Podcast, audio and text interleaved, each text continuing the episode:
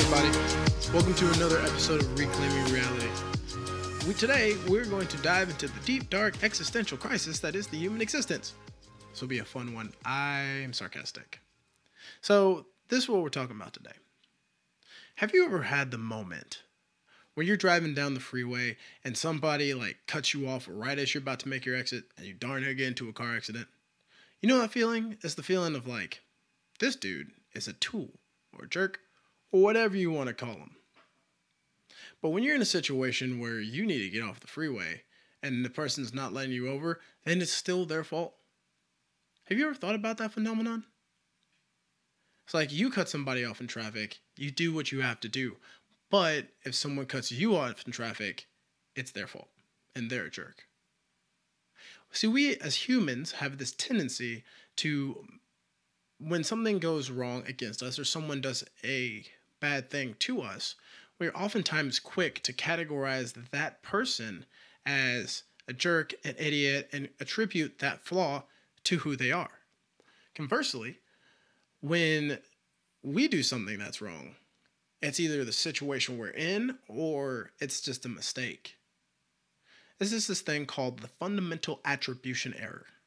And essentially what that means is that people have a tendency to characterize other people when they have been wronged, but try to rationalize or explain away the situation when they are wrong. Put shortly, you punch me, you're a jerk. I punch you, I had to punch you because it's not my fault. We have an innate human ability to shun the responsibilities of the actions that we do. And so much so that we're quick oftentimes to pin those things, those wrongdoings, on the character of somebody else.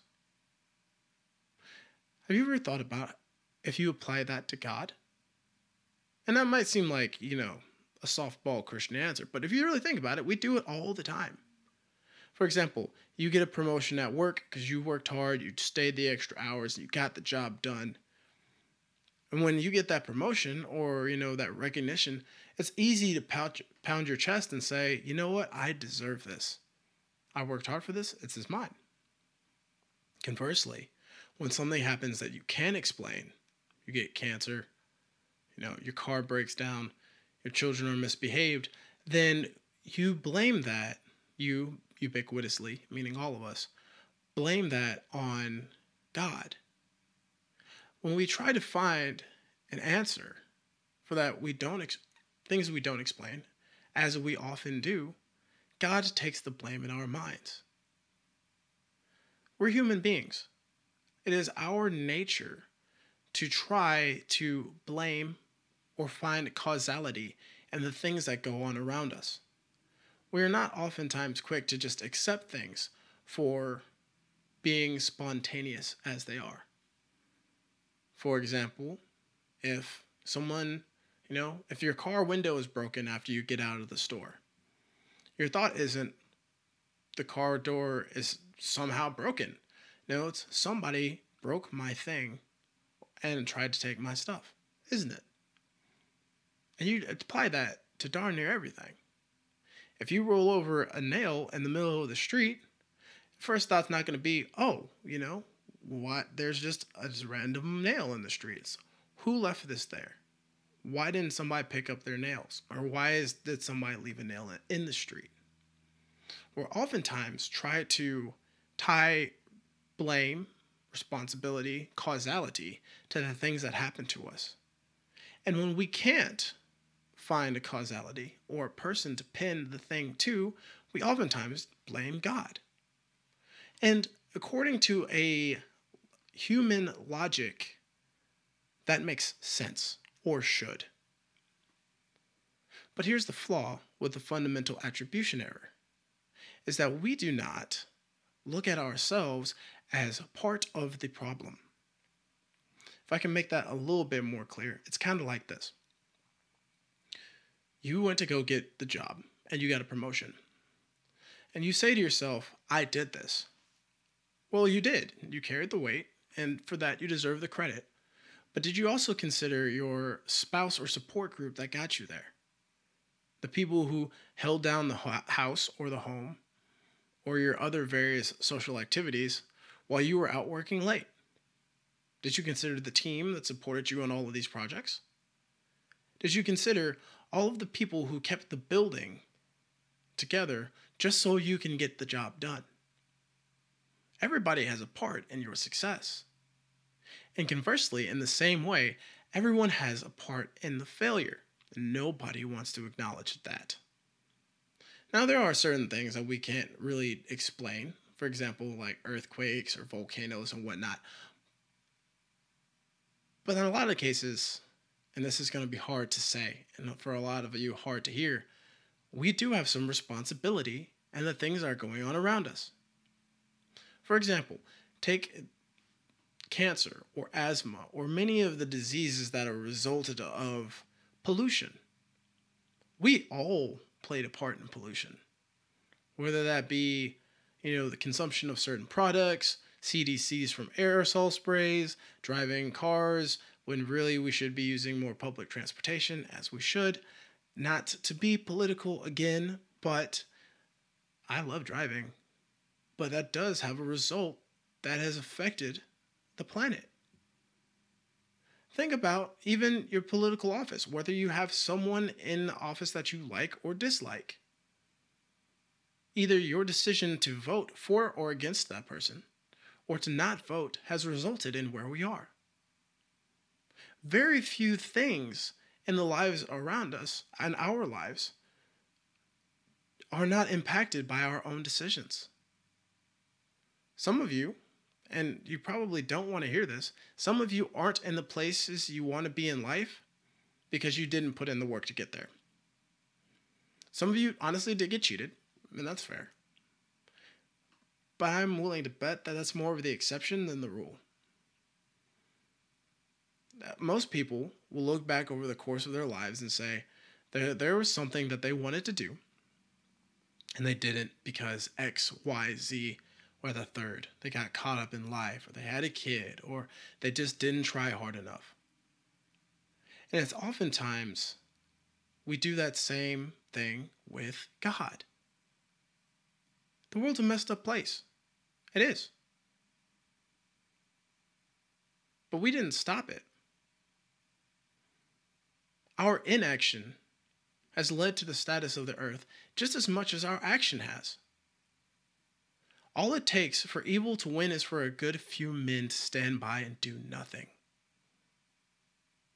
And a lot of times we do just that, if we're being honest. And that's hard to say. So when you look around and you think, well, God, there's so much evil in this world.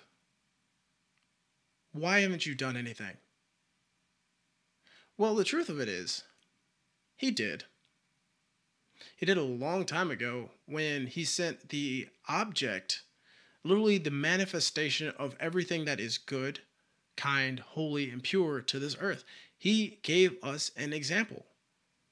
And he commanded us to walk in it. He gave us a model of what it's supposed to be like. Now, are any of us going to be perfectly Christ-like? No. And I am far away from doing so as well, but at least I'm trying, Because I firmly believe if Jesus Christ was alive today, and I firmly believe if the church stepped up to live Christ-like lives, caring for the needy, looking out for people, loving first, speaking truth with confidence and not backing down, standing when they needed to stand and were not divisive, just as Christ wasn't, then we would be in a significantly different place in this world. I guarantee you some of the atrocities that have happened over the course of the last 100 years would not have happened if Christians stood up and just modeled Christ. Because Christ, yes, he did call out. Let me not say divisive. A lot of you are going to get on me for saying that Christ wasn't divisive. He was divisive in the ways that when someone said something or something needed to be said, he said it. He was divisive as he stood for what he believed in and did not move. That is true. And Christians, I believe, should be that way as well. Caveat. He also was very loving to the women of the city, which a few were named over the course of the gospel, to the woman at the well, to the Samaritans, to the people who had been looked away and dejected. Christ loved them, and he loves us, and he calls us to be like him, going to the end of the world and telling the world about him. And if we did that, I firmly believe that not only would the world be a different place, but if we were to start doing that today, to corporately go into the Word of God, look at the Scriptures, look at the Gospels, and emulate what Christ did, what he stood for, and spoke his truth, we could change the world for the better. Objectively speaking, because I guarantee you, of all of the people who have a lot of problems with Christians, not many of them would have very many problems with the Christ. And I'll challenge anybody to do that.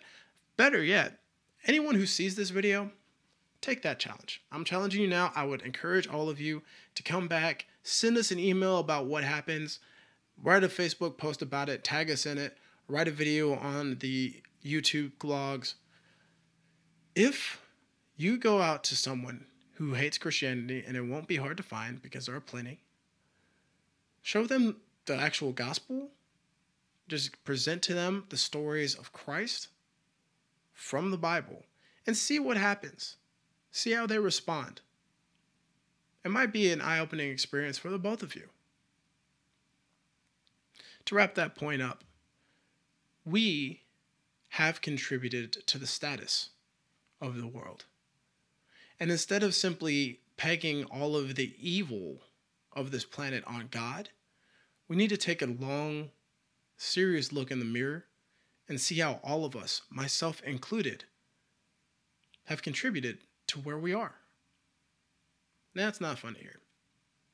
Now to the second not so fun topic, suffering. I'm going to read this passage. It's out of the book of Ecclesiastes, which is my favorite book of the Bible, because it is very, very real and is also very hard to hear, but it's the type of truth that we need. This is Ecclesiastes chapter 9. It says, "But I laid this to heart, examining it all, how the righteous and the wise and their deeds are in the hand of God. Whether it is love or hate, man does not know. Both are before him. And it is the same for all, since the same event happens to the righteous and the wicked, to the good and to the evil, to the clean and to the unclean, to him who sacrifices and him who does not sacrifice. As the good one is, so is the sinner, and he who swears, and he who shuns an oath. This is an evil that is under the sun, that the same event happens to all. Also, the hearts of the children of man are full of evil and madness in their hearts while they live, and after they go to the dead. But he who is joined with all the living has hope, for a living dog is better than a dead lion. For the living know that they will die, and the dead know nothing. And they have no more reward, for the memory of them is forgotten. Their love and their hate, their envy has already perished, and forever they have no more share in all that is done under the sun." So, the speaker of Ecclesiastes, mind you, is the curmudgeonly old uncle that all of us hate talking to, but tells you what it is. He is essentially saying that death has come for all of us. And that's really sad and sobering reality that really sucks. But it is also the first most axiomatic, meaning self-proving, and irrefutable truth. We're all going to die one day. I'm sorry to tell you that. I understand that I just got 150 downvotes on this video for saying that. But in light of death, and death coming to all, and suffering coming to all, what are we going to do? There's something that happens when you realize this exact thing. suffering is going to happen to all of us. It's important to make sure that the suffering is not worthless. And this is something that Christianity, I found, uniquely talks to. Romans 8:28 says, all good things work together for those who love God and are called according to his purpose. If you flip over again, I might just look at this real quick. In 2 Corinthians, there Paul talks about suffering for people. And he says, blessed be the God,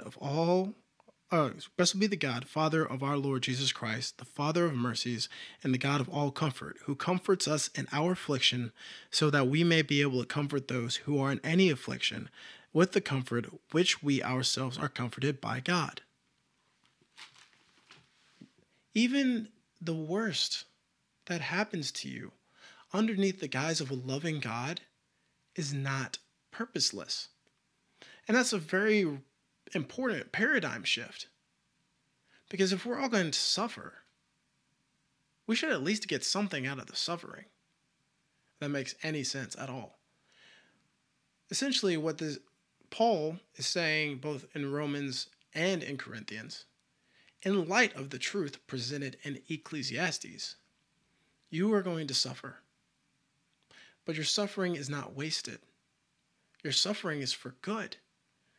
If you don't see the good, then maybe you're going through a suffering just so you can comfort someone else who has gone through it. I happen to talk to a few friends that I've gotten to know, both of which have had an abortion in their lives. And these people will remain nameless. And regardless of what you think of abortions, there is a toll that is taken there. And I wish the two of them could come together and just sit down and have a heart-to-heart. Because now, whatever you may think of it, again, the suffering, the pain of that is now communal. And sometimes you have to go through those hard times just so someone else knows that they're not alone. And then that God's showing that they are not forgotten and that they are loved. We all will suffer. But in the eyes, again, of a loving God, he will not let your suffering be wasted. And that's monumental if you think about it. Because who wants to just go about their lives? Wasted suffering, worthless pain, for no gain. But the beauty of knowing God and knowing that God loves you and knowing that God has called you according to his purposes, every second that you go through pain, every moment of suffering is used to either bring you closer to God or give a testimony of God to someone who needs it. Someone who needs to realize that they are loved and that they are not forgotten. This has been another episode of Reclaiming Reality. Send your questions in. This was kind of a hard topic and super heavy. Don't worry, they're not all this heavy and they won't all be this heavy. But if you want to talk about it, hit us up. We are on the interwebs, IG, Facebook, Reclaiming Reality Podcast @gmail.com. Leave a comment down below on the video. We'd love to talk to you about it. This has been Reclaiming Reality. We can't wait to hear from y'all. We'll catch you all next time.